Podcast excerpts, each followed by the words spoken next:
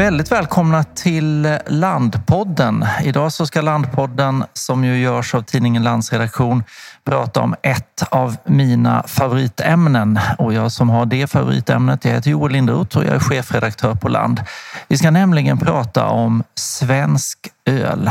Och finns det något roligare att prata om, ja, då får ni gärna komma på det, för jag kan inte tänka mig något roligare. Jag skulle kunna prata om det här ganska länge, men för att det inte ska bli allt för tråkigt för dig, kära lyssnare, så har jag med mig en eh, gäst och det är Jessica Heidrich som driver inte mindre än två bryggerier. Eh, välkommen till Landpodden Jessica. Tackar, tackar. Jättekul att vara här. Du kan väl bara helt enkelt berätta, vem är du? Vem är jag? Ja, en eh, för detta läkemedelsforskare som alltid har älskat livets goda, är eh, sommelier och har byggt öl sedan studentkorridoren när jag pluggade biokemi och mikrobiologi i Uppsala. Och eh, det var en ganska kort sammanfattning. Man kan väl lägga till att du eh, anses ju vara en av kanske Sveriges bästa bryggare med tanke på din karriär och har då sedan 2018 tillsammans med din sambo två Eh, bryggerier. Eh, och det är de som vi ska ta som exempel för den här svenska ölutvecklingen som vi har sett de senaste kanske 20 åren eller någonting sånt där. Men var är vi någonstans? Vad är det för bryggerier vi pratar om? Vi är i Stockholms fantastiska skärgård. Vi är ute på Rindö som ligger ja, i Vaxholms kommun. Så man tar en liten färja över till eh, Rindö och i Rindö hamn, Oskar Fredriksborg. Här är i gamla kustartilleriregementet. Här, i gamla biografen, har vi nu ett bryggeri. Det är Vaxholms bryggeri och Hopnotch Brewing som vi brygger här. Och man kan väl bara säga att nu låter det ju kanske som att Jessica tar till överord, men jag har tagit mig ut hit idag och det är helt fantastiskt. Alltså, det, det, det är som en helt annan värld att komma hit. Eh, det är 25 grader, det, det är helt underbart. Men man kan förstå att om man ska starta ett bryggeri så gör man gärna det här. Vad är det för, för typ av öl som, som ni gör här? Vi gör i princip alla typer av öl. Och eh, Vaxholms bryggeri, eh, där gör vi klassiska ölstilar, klassisk design, eh, ja, klassisk öl helt enkelt. Och för Hopnotch så gör vi eh, på burk, eh, mera modernt, eh, mycket amerikansk humle. Vi gör en del suröl också. Mer lekfullt, väldigt mycket humle, precis som namnet eh, säger, Hopnotch. Vi gillar väldigt mycket humle. Och lite mera jag höll på att säga vanvördigt, men eh, lite roligare eh, tycker vi i alla fall. Ja, och du sa här tidigare att Hopnotch, det är ju liksom det namnet gör att man blir lite glad. Och etiketterna eh, kan vi bara beskriva eh, vad det gäller Hopnotch. De är ju, det är tecknade figurer, det är färgglatt, det är, skulle jag säga, ganska modernt och så. Och Vaxholm eh, har då en mer klassisk prägel på etiketterna och sådär.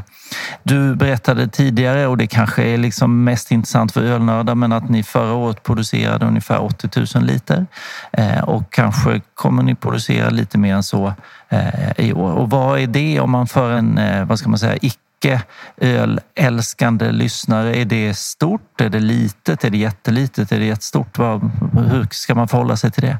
Vi är fortfarande väldigt små om man tittar internationellt. Och vi tittar ju väldigt mycket när det gäller öl och ölinspiration, väldigt mycket mot USA.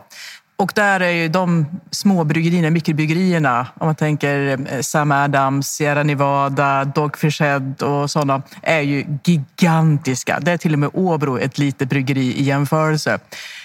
Med svenska mått är vi väl mellanstora. Ja, men precis. Mellanstora skulle man nog kunna säga. Kanske snäppet under mellanstora eller någonting sånt där.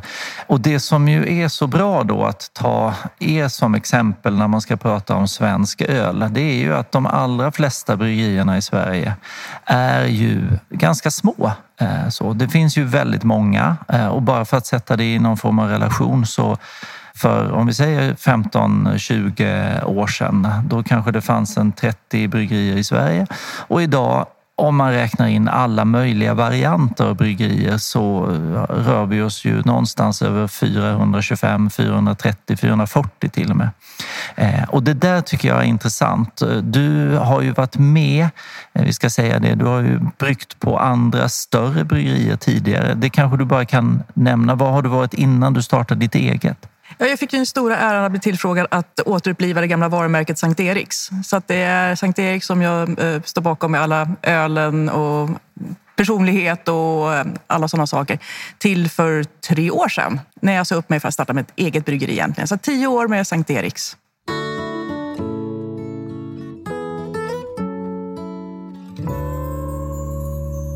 Men om vi ska då eh, på något sätt eh, starta där. Alltså vi har sett den här utvecklingen i Sverige med bryggerier snart sagt varje kommun eh, idag.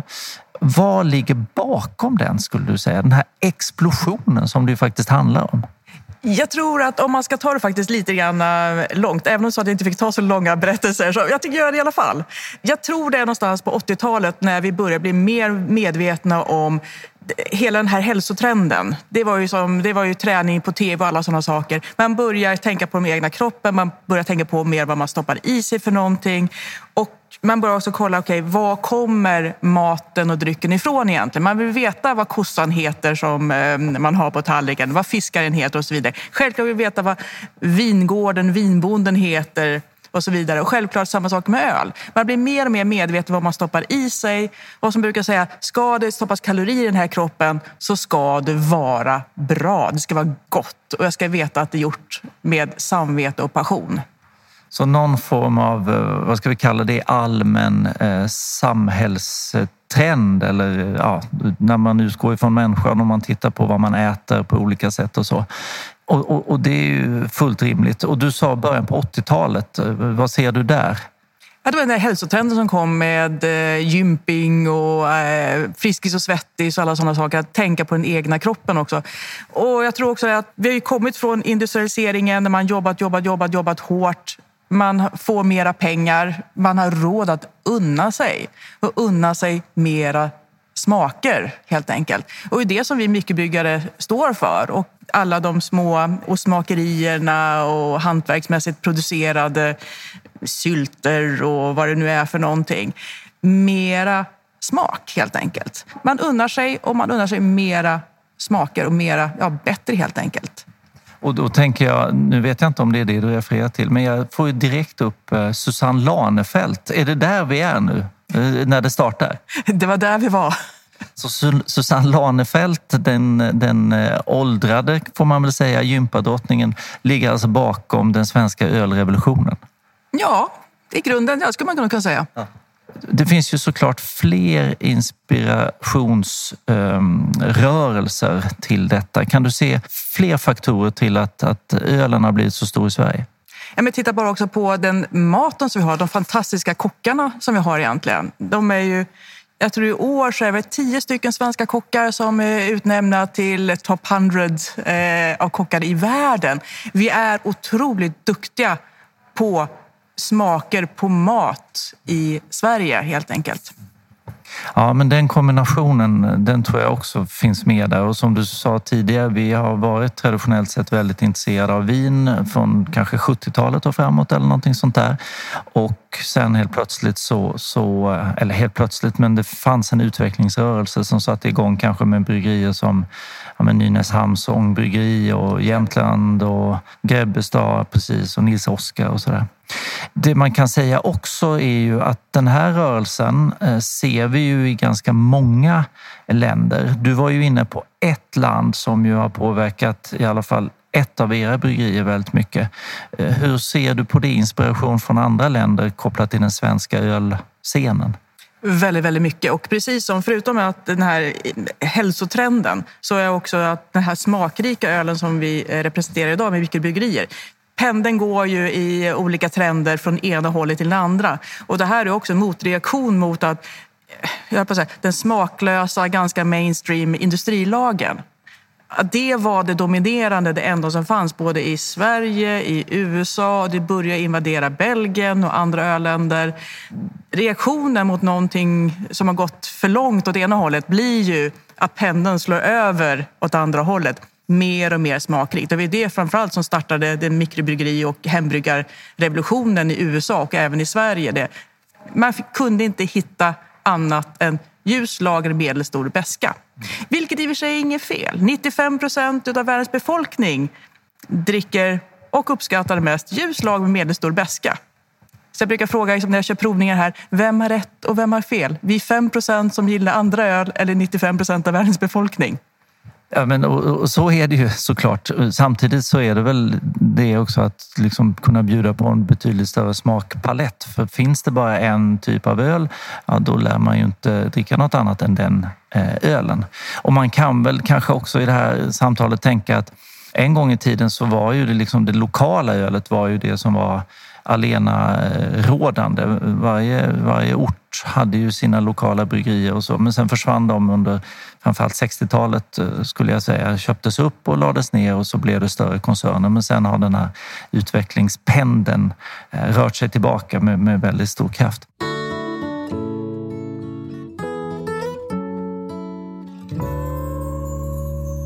Jag tänkte på en sak som du sa innan här. Eh, vi befinner oss då på Rindö. Ni ligger ju med ett bryggeri Eh, vad ska man säga, väldigt eh, öppet. Eh, och du berättade då att med jämna mellanrum så kommer det folk och knackar på och säger kan jag få köpa lite öl? Vilket man ju inte får eftersom öl får man köpa på Systembolaget eller möjligtvis på restaurang.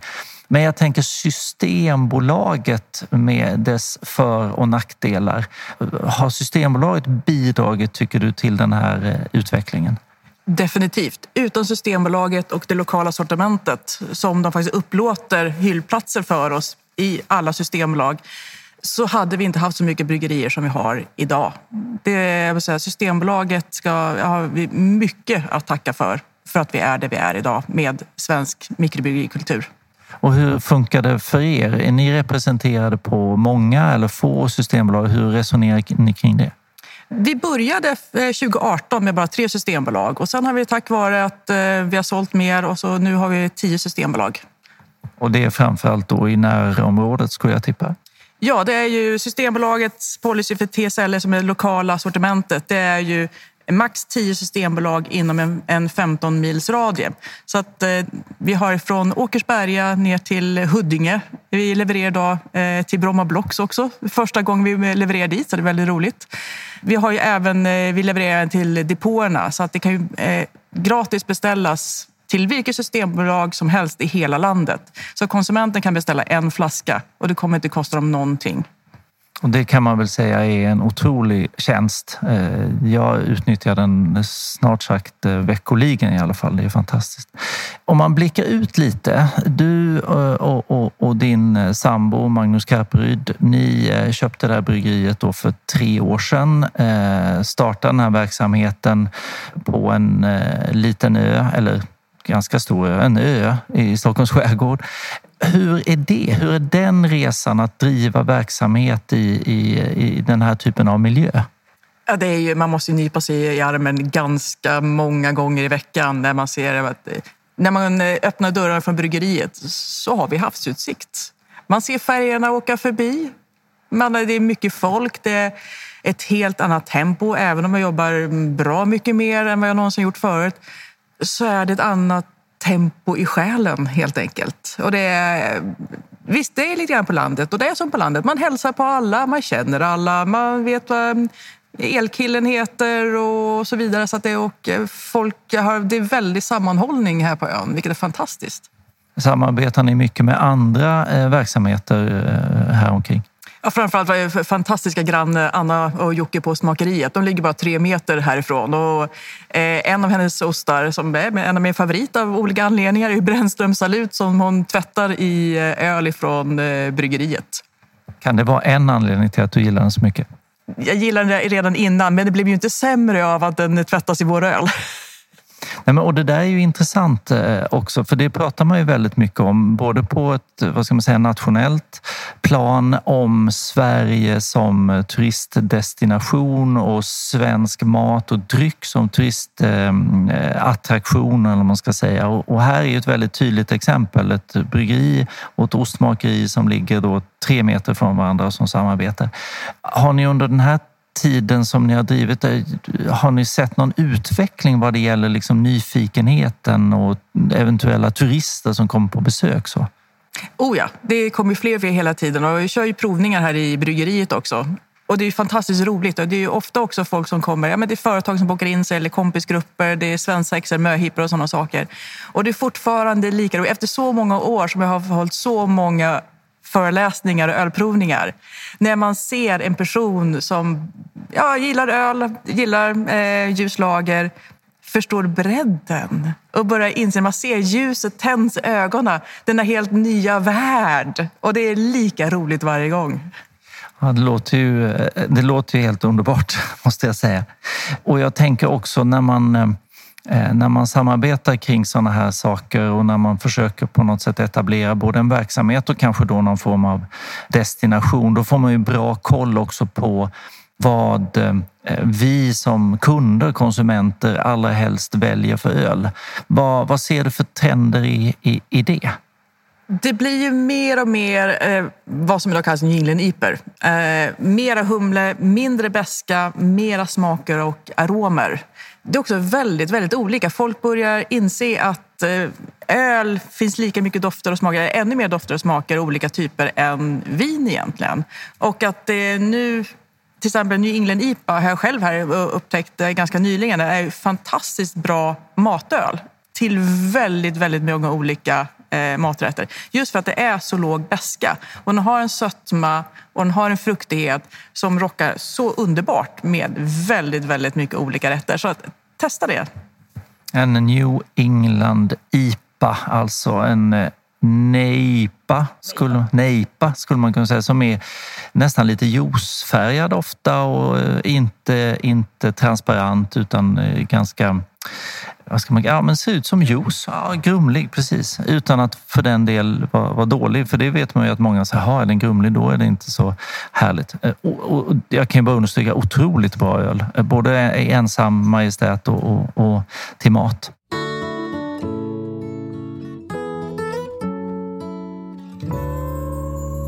Eh, jag tänker när man brygger öl så använder man ju ett antal olika råvaror. Vatten såklart. Eh, sen så har vi eh, korn, malt och sen så har vi humle och så har vi jäst. Och man pratar ju om svensk öl. Men hur svensk är ölen egentligen? Ja, vattnet är ju väldigt svenskt och ja, men här ute på ön har vi som fantastiskt bra vatten. Det är så mjukt och ja, men det är en palett som vi kan göra i princip vad som helst med. Så väldigt bra vatten. Alltså, eh, Sverige överhuvudtaget har vi fantastiskt bra vatten. Malten är vi delvis svensk. Eh, vi tar från vikingmalt, och så det är en nordisk malt ska jag säga. Så att det är både finsk och eh, svensk. En del från Polen också, men framförallt eh, nordisk malt. Eh, gästen är svensk, eh, görs här i Stockholm, i Rotebro. Humlen, det är ju den stora delen. Eller nej, den lilla delen rent volymmässigt, den stora delen rent ekonomiskt och även smakmässigt. Och det är ju, tar väldigt mycket humle från eh, USA. Men är även med i ett projekt som finansieras av Jordbruksverket som RISE, Research Institute of Sweden, är ansvarig för. Det är eh, tre olika humleodlare och eh, vi eh, tar och kollar tagit ut, selekterat ett antal olika humleplanter som vi följer under tre år, som vi analyserar allting på, brygger öl utav och vi är fyra bryggerier som brygger öl varje år utav den skörden. Skickar in till analys ölen, både som humlen och ölen och sen så smakas den också en smakpanel. Så det vi försöker hitta och se, att, eh, hur eh, är svensk humle egentligen? Och kan vi hitta någon svensk humle som faktiskt är så expressiv som den amerikanska humlen är till exempel. Så att, eh, vi får se. Vi är mitt inne i projektet. Om några år så får vi se vad vi kommer fram till. Men det finns några som ser ganska lovande ut. Så att svensk humle, det kan finnas någonting där. Som svenska jordgubbar. Men om man stannar till vid humlen där, eh, är det då är det liksom gamla traditionella sorter som det experimenteras på eller är det nyförädlade sorter? Eller vad är det för typ av humle? Det är tämligen traditionella sorter. För humle har ju varit en enormt stor eh, eh odlingsgröda i, i Sverige lång tid och det har ju kommit eh, i, i efterföljd till alla bryggerier så har det kommit ganska många humleodlingar. Och jag tänker, där är du inne på ett utvecklingsspår för den svenska ölen. Men om man tittar lite bredare, vad tror du kommer hända med den svenska ölscenen, ölkulturen. Vi har sett den här enorma utvecklingen de senaste åren. Vad, vad är nästa steg tror du?